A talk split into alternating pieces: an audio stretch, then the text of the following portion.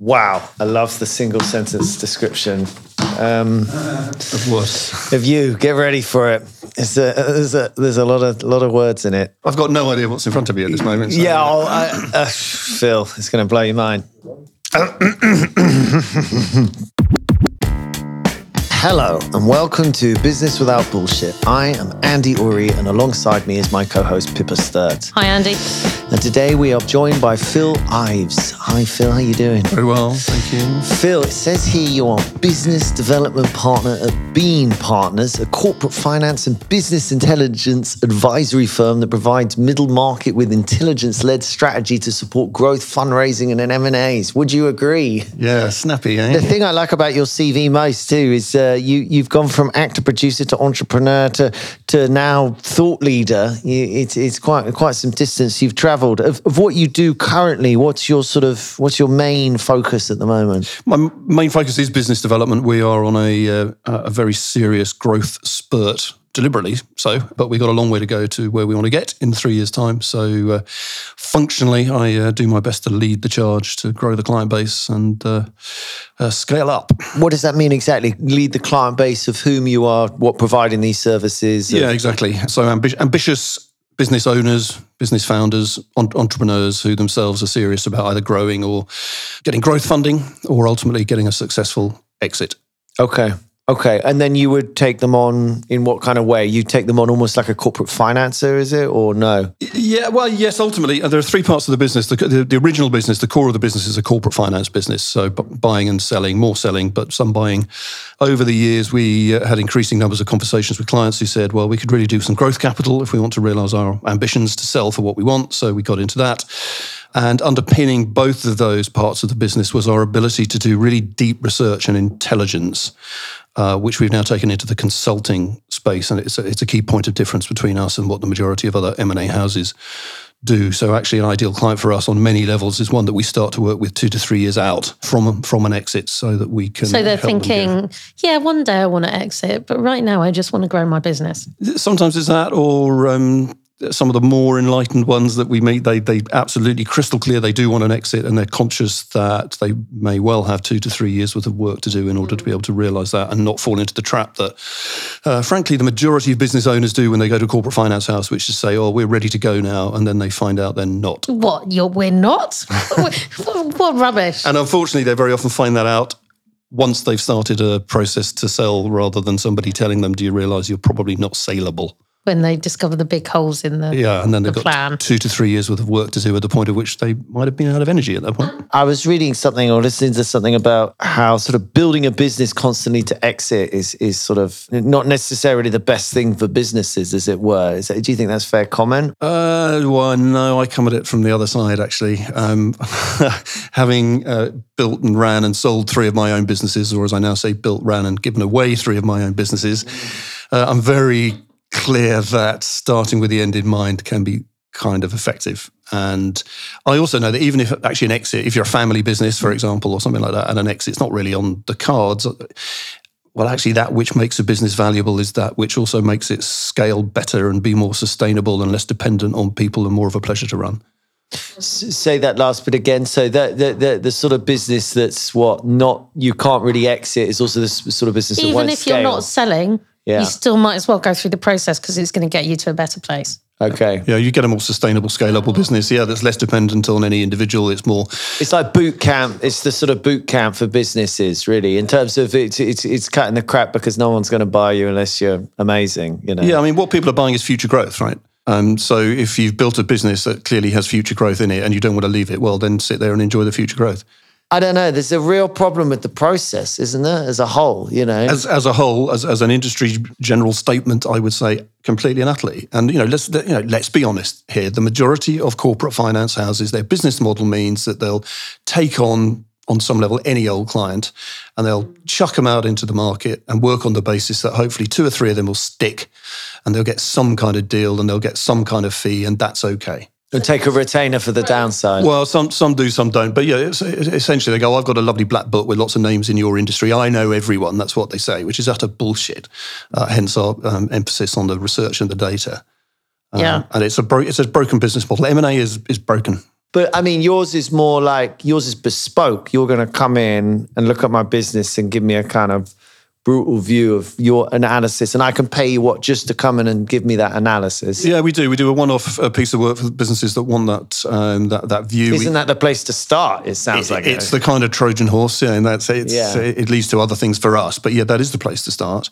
Uh, if I had my time again, that is exactly what I would do: is is get clear where where am I today, where do I want to get, and what's the roadmap to get there. It's not it's not a crazy thing to do, but yet most of us, you know, don't, don't do it. When I ran businesses, I, it didn't cross my mind to What my head what on this. were the kind of what businesses were you running? What were the kind of things you were into? I was into B2B media, he said, which is the grandiose way Oh, of thrills. talking about conferences and exhibitions and content and some publishing and, and those kind of lovely things. What would you say at the moment is keeping you up at night, as a, as a within your business or you know outside of it even? Uh, I try not to let the outside world keep me up at, at night. Uh, October's just been our best ever month. So Okay.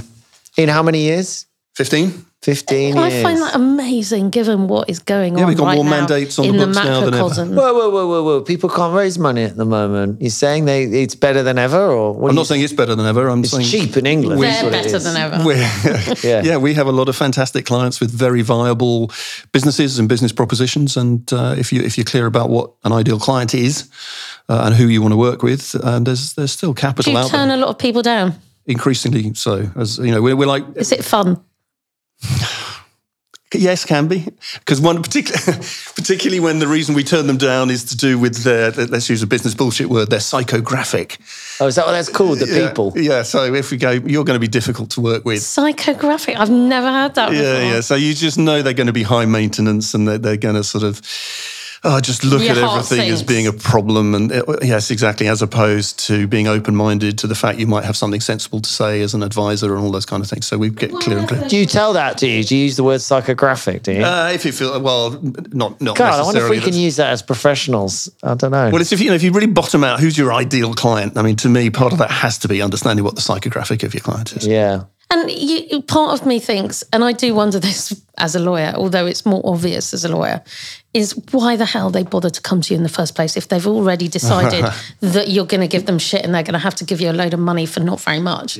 Why do they bother? With lawyers, I can kind of get it because people, for certain things, people are like, you have to, you have to have a lawyer. Yeah, I think you know, mate in the pub has said, "Oh, you should go and talk to some, co- you know, if you're going to do this properly, you know, go and check out some corporate finance people." And then they come at it with a totally with a cost mindset, not an investment mindset. To your point earlier, Andy, you know, if they can't get their head around why we are worth our fees, and you, despite explaining it, if, if you can't get somebody to understand that, then they're not for us. Yeah. I mean, we are proud of how few deals we've done over 15 years. Okay. And is that, but that's your, ultimately, the, the core focus is buying and selling business. Underneath it, is it? And everything else sort of, you, you've realized we need these add on or we have these add on services. Yeah, I mean, they stand alone as their own business units, but uh, the core of the business still, uh, you know, the personal motivator. Let's let's be honest here. Uh, for me and my partners, all of us are, re- are what I call recovering entrepreneurs. Okay, we're, we're, we're none of us chartered accountants. I've got no issue with chartered accountants. But I've got issues with chartered that's, accountants. that's the All right. typical profile you'll One find in a a corporate finance. uh, but we're we're recovering entrepreneurs who are on a mission um, to help business owners realise that they have far more control on their potential outcomes in life from an exit than most uh, actually realise in the first place, and then realise in in reality when a deal doesn't come along. Okay, that's very good. So, um, what on average you're doing? What a few deals a year? A few deals a year, um, and we are. I'm so proud of saying this. And we only bottomed this out uh, two weeks ago when we had an internal conference. But we are the direct flip of the Forbes statistic. So 90 percent of the business businesses we Nice. we have taken to market complete. Okay. What's your dating techniques then? What you meet them for an hour, you do analysis internally for a little bit, or Uh, yes, so, so we, we we have very clear uh, client criteria. So you know, if, if you're a tech, if, if somebody wants growth funding, for example, you know they, they need to be looking for a certain amount of money. They need to have a certain uh, level of ARR, annual recurring oh revenue. yeah, of They- course, ten. What do we? What number one? hundred percent. Uh, uh, sorry, one one million, uh, hundred percent growth um, for the last couple of years. That's the one that will be like a billion pound business in seven years or something. as they all are, of course. Yeah, yes, okay, absolutely. okay, okay. Uh, so some, some of that, some of Doesn't that's say very disruptor in the first meeting. Oh God, don't. we get can me come up with our own comedy criteria that could be quite effective. I think you know. But hence, hence we can do that first piece of work for anybody. But at the, at the end of doing that, we then are very clear which ones we are interested in trying to take to market or not. And then market is what you're all recovering entrepreneurs, so you get on get on the blower to people you know, or you just you you you you keep a very good inventory of the VCs and people and the relationships there, and kick all their doors down, what, email all of them separately, kind of thing, is it? You know. Well, it's I mean all, all that stuff. I mean the, the classic corporate finance thing is the partners just continue to work their black books. Now historically that is how we've done things, but we have become much much more functional uh, over the last couple of years when it comes to sales and marketing. So my background in running B2B media businesses is they're very sales heavy, very marketing focused businesses. So we've brought that into Bean Partners with dedicated resource. Uh, and it's, you know, it's not a complicated mathematical formula that if you do certain levels of activity, you get certain you levels of get result. certain levels of incoming inquiries. You're not and building a platform or anything. It's it's a it's- it's a question of just getting out to your phone book, sort of thing. you know? Uh, well, no, we are we are absolutely building a, uh, a- Okay. a, a platform as well uh, alongside. The, the less I have to work my black book, the better. That's not something I want to do for the rest of my career. do you have ideas about how it could be improved, or do you think that at the end of the day you'd end up back to where you started? You know, Well, I think it's a couple of things. So yeah, there are things in the in the process, but I- think you've got to be careful of over processing the whole thing. Having a plan is one thing, having a process is another, and the plan needs to supersede the the process. I think to me that the most interesting part of the conversation, which we have absolutely experienced in our business in the last eighteen months, is just simply how we look at all this. Hmm. So the classic way of looking at a deal is that it's going to be tricky, it's going to be difficult, it's going to be a roller coaster ride, blah blah blah. Can I can I just tell you a quick story on- in relation to this? and it uh, relates to the health tech business that I mentioned earlier that we sold uh, earlier this year. Um, when the owner uh, came into our offices about three weeks after the deal had completed, and he'd got 15 mil for his business rather than the eight he'd originally been offered, so pretty Happy pretty happy, pretty happy. And I said to him, "Congratulations." can you buy me lunch? And he said no, and I said wank. I said, "Congratulations! How you know how was it?" And he said, "You know, the most amazing thing was it was all really easy. All my mates had told me who've sort of sold businesses, oh, prepare yourself for the worst six to twelve months of your life and all these kind of things." Now, just to marry this up. 18 months before, in Bean Partners, we'd had one of our internal conferences where I had challenged uh, one of the guys that runs our corporate finance desk because I could see he was running that mindset around this is difficult which is what has I've been a partner in other corporate finance businesses. That's how everybody looks at it. Um, and I said, well, what if we chose? What if we set a different context? Said this is going to be easy. What if we completely reframe that for ourselves and bless this guy in the in the team? He took that incredibly seriously. Reframed his job, his day to day role, his day to day activities for himself. He ran the process. Somehow we found the right kind of client who had the, exactly the right psychographic. And the, the word was easy, and that was the word the business owner played back post transaction. So to me, that, That's that's brilliant. Yeah, there's something really profound in, You weren't this. setting yourself up for a fall and setting expectations wrong there. You what by taking a positive mental attitude, you know, you feel that you can you can reframe it and say, hey, hey, this is not a problem. It's all about how you see it. Yeah, you what's, know. what's the easy way of de- dealing with? We, we don't work the kind of you go into most corporate finance houses. You know, the guys are at the desk till 9, 10, 11 at night, and we don't do that. Sure, we'll do a late one if we have to to get a deal over the line, but guess what? We don't do that. I, I like that because I'm really sick of this fucking everyone playing macho man, you know, at Christmas time. Oh, well, we're going to work. All Chri-" I had this exact conversation once with the lawyer on the other. Can I just be realistic? I want to fucking cancel Christmas. This all seems ridiculous. Can we just set a more. And he obviously was like, well, no, obviously I'll do whatever. It turned out he had a skiing trip booked, you know, this, this twat who was trying to make me look like an arsehole in the meeting. So it came up to Christmas. He just fucked off anyway. You know what I'm going to say, don't you? I was like, that little in that meeting, he made me look like I was the lazy bastard. It's men. Just to conclude on that, that wasn't like one in a million, and you believe that the reason that happened was the mindset from the start. I think it's a massive part of it. You know, no- an- another one, the the previous um, corporate finance house that I was a partner in, which I left after not too long because I realised there was a lack of values match uh, between me and the other partners. Um, but the belief, let's call it that, uh, in that business was 60 to 70% of corporate finance fees end up in dispute. Jeez. And guess what? Yeah, and guess what their statistic was? 60 to 70% of exactly their fees. because that's always how it had been in the different firms the various partners had always been in in Bean Partners I, honestly we have no disputes well, I like what you say very much. I have uh, many clients I'm sure are very keen to get turned down by you. And now, a quick word from our sponsor. Ury Clark got its start back in 1935. And while the world has changed a bit, it's more than just survived. From complying with the FCA and all things financy, they can also speak fluently in the language of legalese. Ury Clark was born and raised right here in the UK, and now for 20 years they've been helping others get set up and on their way.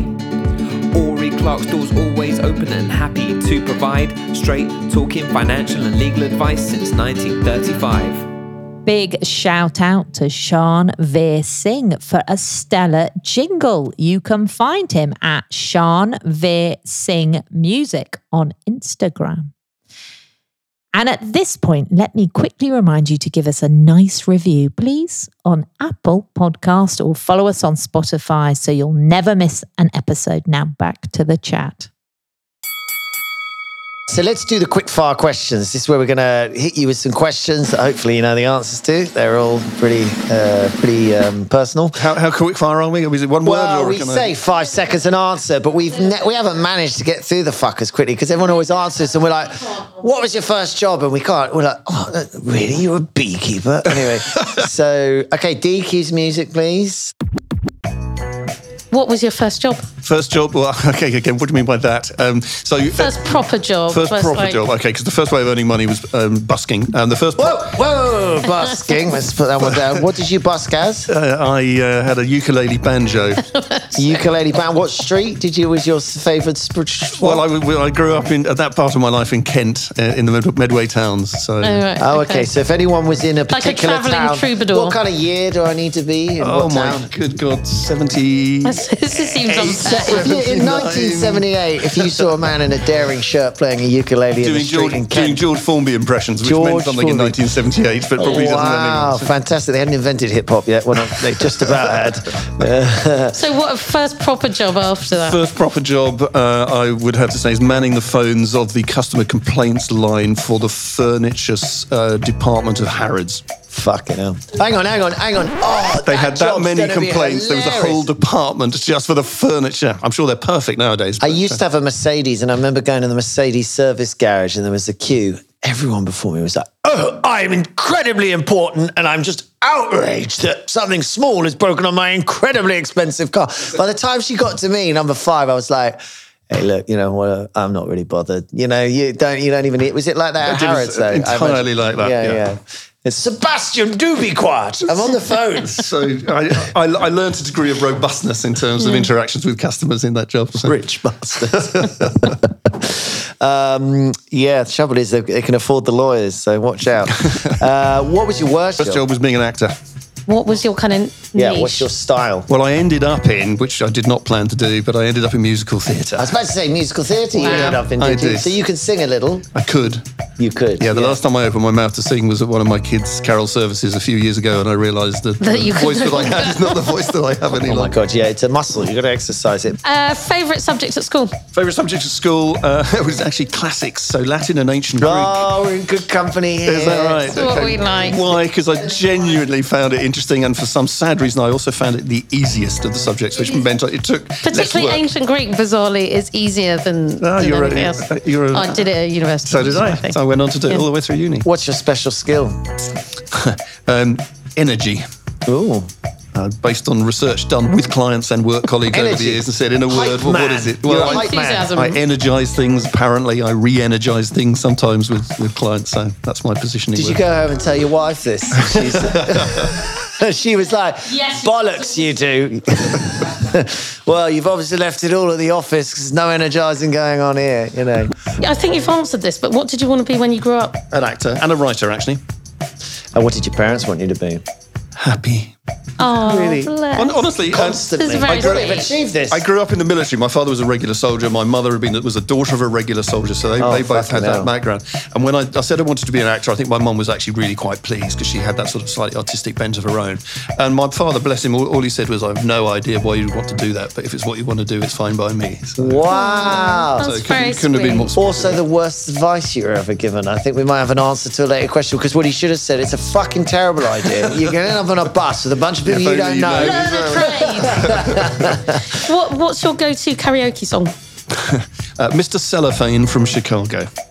Ooh. Okay. I, Because that was tempted to we might, ask, do we might need to hear these songs, you know, illustrative I've no purposes idea what- I've only only, I it was my it was my go-to audition song when I was auditioning to be an actor, and I always got a job when I ended up Can doing you Mr. hit, Cellophane. hum a few bars. No, I cannot. I, ca- I can give you the crucial lines, which is, is all about being uh, inconsequential and invisible. So I don't know what that says about me. but, uh, Oh, the reverse psychology worked, worked, worked well, maybe. Office dogs, business or bullshit? Business, definitely. Thank you very much. Not just because we got one walking around. Congratulations, Romeo. If you walk around Bean Partners, some days you will see more than one dog walking around. Okay, Uh, very good. Have you ever been fired? yes, I have. It was a sales job. I was selling teletext, which again ages me. Whoa, whoa, whoa, whoa, whoa. Did you work at Teletext? My my old girlfriend worked there for years. Ah, right, The well, one no, in I- um, uh, Chelsea Harbour they were in. No, I was near Oxford Circus Ah. in one of those sort of boiler room outfits, and I knew I was essentially going to be ripping people off, and that's where I learned I can't sell something I don't believe in. So I would get up to all hijinks of uh, calling my answer phone at home in in order to get my call stats up. Oh, fantastic. Was like it that. one of these like call centre things? Yeah, it was. Yeah, Boi- I did boiler one, room. I did a BT one in Bristol. What's your vice? Oh, boring answer. It's wine. Oh, good answer. Everyone so far has been like, oh, well, I don't know, really have a I- vice. I do too many press ups sometimes. it's, it's exactly in, what in one of my wanted, many part-time jobs in my acting days, I ended up as a part-time assistant in an odd bin store. Now I don't know if you remember odd bin. Odd Once Bins, upon yeah. a time, they were a really uh, great business uh, actually, and they took it so seriously that it didn't matter how few hours a week you worked, you had to go on a wine, spirits, and education trust course so that you could best advise the uh, uh, the customers. And there began a very expensive lifetime hobby. So. My friend got fired from Oddbins. He was asked. Sorry. He was asked to do some DJing while they had an open uh, wine thing, as it were, you know, and and he put a bloody CD player on, and the bloke said, "Only thing I'm saying, no curse words, yeah." And he buggered off the band the back for a, a fag, and the song by Funka Funkadubious came on. Pussy ain't shit but lips and clits. And by the time he got He by the time he got back inside, he lost his job. I love that. Big up, Al. I always enjoyed that story.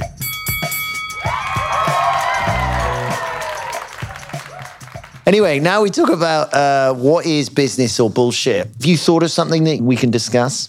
Um, well, the devil, the devil in me wanted to say business podcasts, but Ooh, um, let's do it. harsh. Let's no, do I it. love. But We're I, not really No, hugely- listen, I, but I love podcasts. So I, I knew We're I, an I wouldn't. I wouldn't be able to keep a We got told face. that by one of our one of the people on the podcast said, "Well, you're not really business, are you? You're more entertainment." I, thought I was very flattered. I was quite hurt. He was flattered. No, that was a, that was a flippant answer. No, I tell you, I tell you what came to mind uh, immediately, actually, based on experience, too too much, too uh, quite recently, which is businesses that um, offer wellness programs and hire wellness professionals, and they offer desk yoga and all this stuff, and they're happy for their staff to be chained to their desk or their laptop till eleven o'clock every night But it's fine because they got a wellness because they're doing that, and that is bullshit. Yeah, so it's in uh, us as a business just buying in some product to say, oh, well, that's that then. Is that what you mean? Yeah, kind or, of. Or I the, mean- or the business, the wellness company itself that offers wellness, meanwhile, you know, works. Well, it's the, it's the business that's prepared for their staff to work hours that are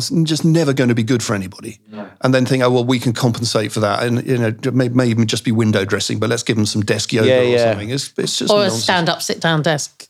There's nothing on the stand-up, sit-down desks. No, uh, we actually we're not into long hours here I either. got I mean, stand-up, sit-down do long hours if you want, and we tr- try and make you know, as in as a partner. Once you're, once you're, you know, if you want to be a workaholic like my old man, and somehow I've become a bit, but you know, but generally speaking, yeah, we don't want our staff No, staying exactly. late. We don't. you We don't, and we will challenge people if they, they start to make a habit of, of staying beyond a certain point. And I'm talking about seven o'clock in the evening. I'm not talking about eleven o'clock at night. Yeah, That's yeah, not- yeah. It's not right. I don't believe you get high performance out of people that way. I agree. Our problem is that within the sector, whether it be legal and accounting, the you know people do this thing where they just look at the wage packet to decide jobs. And what people now do, because the hours aren't clear, is they do oh, core hours at ten to four, and then we'll be like, well, to be honest, we're more like, yeah, just get a full day's work done and then like you're done sort of thing. Or you know we still have the same core hours but you end up in this weird game and you try and explain to someone look i can't tell you for sure but i'm pretty sure you're going to go there and work like a dog you know but yeah i see what you mean effectively it's window dressing it's eco dressing Or you know? throwing money at something and then so that you don't have to worry about it. Yeah, anymore. exactly. It's just missing the point. There's a deeper issue there. but do you believe that we can always get it done in the hours you know Uh, well, back to the mindset thing. Yeah, I totally, completely, and utterly do. I have, I have one long-standing client who's a, a chum these days. Um, he's the he's now the exec chairman. He's just pushed himself upstairs um, of a 500 million pound turnover business, and he does about 38 hours a week. Now, does he just happen to do 30? No, not at all. Once upon a time, of course, he was doing 70 hours a week, but he consciously worked on it. And yeah, there's, you know, execution skills and productivity skills and all that. But, you know, the number one skill is how you look at it. I had, a, I had another client that I challenged on this, a young guy who was doing about 80 hours a, a week. And I, I, saw him on the screen one day on a Zoom call and he black around the eyes and all these kinds of things. Um, and he said, I said, oh, I can't, I have to, I have to, I have to. And I just challenged him to the point um, to say, well, just make a decision. And he made a decision to work 40 hours a week. And two weeks later, he's back on the Zoom. He's looking 10 years younger. And he's going, I can't tell you what's changed other than I just, I'm not doing some stuff and I'm saying no to other things. And I'm just focused on those bits that add the greatest value. And I haven't given it much more thought than that, other than I made a decision that I'm going to do this. Saying no to stuff, that's really difficult. But it's also, you know, that it is that thing of, yes, yeah, some days I'm really, really busy. And other days I'll get to six o'clock and I don't really have anything to do. Yep. I'm just going to fucking go home. Like, I'm not going to hang around and do you know, do bits and pieces. I've noticed. If I don't have to. No, but why would I? And then some days you got to work late or you've got to come in at seven or you got I don't do know. I, I live in a slightly different world, but but but uh, my dad has this problem and, and I think I do. And to be honest, I think it's got a name and I think it just comes up all the time as a term. It's, it's just this ADHD kind of, I have to fill my diet. I have to like, uh, you know, I have a fucking issue because it yeah, doesn't make any is, fucking sense. An, it, you've got, you've got to recognize that's an issue because I, I used to do this thing and I still do it occasionally where everything gets too much. You get really, really stressed. You're waking up at 4 a.m. and looking at emails and replying. When I start replying to emails at 4 a.m., I know I need to go on holiday. Yeah. Yep. Like, and just. Does the computer stop. tell you that? No, I was just like, I'm Last like, night. Okay. We need I've, to chat. I know, found this holiday online. I've gone crazy. There is research into this, you know, which, which makes the point we become physiologically addicted to being busy yeah. and just not knowing what to do with these gaps. There was something I read last year. There's a piece of research that had been done in the States that they reckon for the first time, the average life expectancy of babies being born today is less than that of their parents. Yeah, but they reckon that's because they are going to be burning themselves out through not having recovery periods and just constantly filling every moment. You know, the people that really that I really worry about are the people that don't ever go on holiday and you get to the end of the year. My old FD was like this. You get to the end of the year and she'd have, you know, 25 days holiday that she hadn't taken. Yeah. And you'd say, You really need to take that. She's like, I can't because I can't leave the business. A, so you fucking Well, I wish can. I wish I hadn't taken this holiday. Oh, I don't let my wife hear that. But no, I sort of wish I hadn't because I do today because I just feel like, you know, even a few days has set me back. But if, if you're saying it's a mindset, therefore, therefore what you're saying for everyone is is that don't feel that you have, even for entrepreneurs, you'd say this? I'm, I'm a it's star a choice. business. It's a choice you know, I acknowledge that different parts of the life cycle. There's sort of more of a likelihood, but again, beware forming beliefs around this stuff and getting institutionalized uh, uh, institutionalized about it. I, um, I, I, met with an FX trading business a few years ago, um, who you know you would expect that to be a kind of manic, crazy kind of Up environment, all that yeah. sort of stuff. And I walked in and it was like a library, and I challenged the owner and I said, "What the hell's going on here? Is business terrible or something?" And he said, "No, I consciously built this business to feel calm and to feel a certain way, and I did not." Let people come in and just buy into this belief in the industry that it has to be like that. That's the other thing you're talking about, right? Which is you can't change the underlying kind of ethos and experience of a business just by buying in some wellness for somebody. No, just, you know, culture is a big thing, and you you know you have to build it's a cultural from the, choice from the top and bottom up. No, it's a good speech. I, I blame email a little bit because how that feels he's so anxious now that this and the people are well you haven't you know you'd say oh look people are just not people fucking are not imagining the fact they want to reply quickly. I know, you know? I know. Well, I used to in, in, in the last business that I uh, ran. I mean, I sort of run Bean Partners to, to a degree, but um, the last B two B media business that I ran, where we had you know, a lot of people, constantly got newcomers in. I'd sit in my desk as the CEO and wait for a new starter who'd come in and had his first bit of induction, or you know, he or she, and they sit at their desk, and I, as soon as I could see they were um, sort of up and running, I would send them an email from my office and say, "Could you pop in and see me, please?" And ninety nine out of hundred times, they'd be through my door within a minute and I'd say, let's sit down and talk about time management. Yeah. Okay. Good trick. Because by doing that, you have just effectively said that anybody out there in the whole wide world who has your contact details has the right to prioritize your time. Yeah, but the problem is, like, there is a problem with professional services, right? Sure. Because that is what the clients freaking expect is that you are there. It's to be to be fair, having been on the other side of it, it matters a lot when you're the client because you've got a problem, you're worrying about Sure. it. You know, I want to. I mean, I have had clients, I've said this before, I've had clients have an eno- almighty fit because they sent me an email at 10.30 and I didn't reply until the next morning because I'd already gone to bed. Sure. Again, it's just that to me that's a choice. You know, we, you know, when we're running a deal, guess what? Yeah, sometimes then you've got to be high, highly, highly reactive. But you know what? Most of the time, you really don't. So it comes back to the right, right clients, the right education around the clients about what the expectations are. It's not okay to email at the weekend and expect to get a response.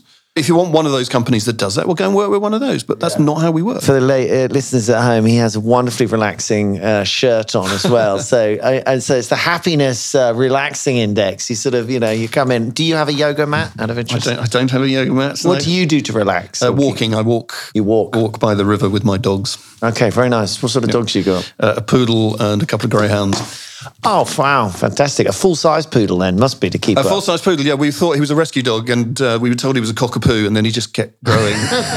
and uh, we got him DNA tested, and he was a poodle. And you might you might find it vaguely amusing that the one dog I had always said all my life I would never have would be a poodle, Why? because I was totally prejudiced against them because of the way- they get sculpted and you know bob- Yeah. Fluffiness. bobbly bits and all They're that. so clever and interesting. Oh, Yeah. but they're such lovely dogs, and so he's he, he's a big. and then the greyhounds sort of run up and down and get exhausted and lie down. Yeah, they get exhausted in, in about a minute or two, so they just spend their life sleeping.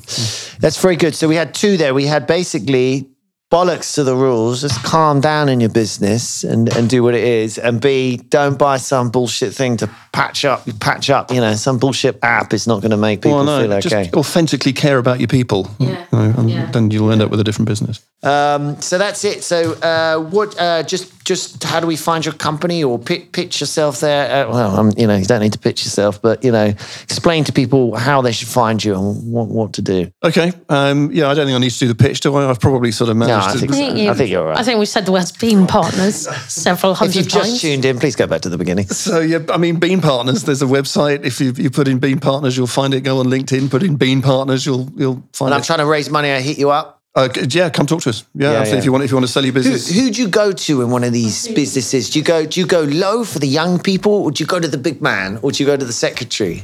What in Bean, in Bean Partners? Yeah, well, yeah, let's do you. Well, Yeah. no, well, no, no wrong door, but you know, we, we are consciously and deliberately of a certain size. that we- The partners work directly with clients. We don't get clients on and then pass straight down to somebody that's straight out of college to do the work. We work with clients directly. So yeah, I love hearing from clients. Great stuff. Uh, so that's it. Uh, so there you have it. That was this week's episode of Business Without Bullshit, and we'll be back with BWB Extra on Thursday. Until then, it's ciao.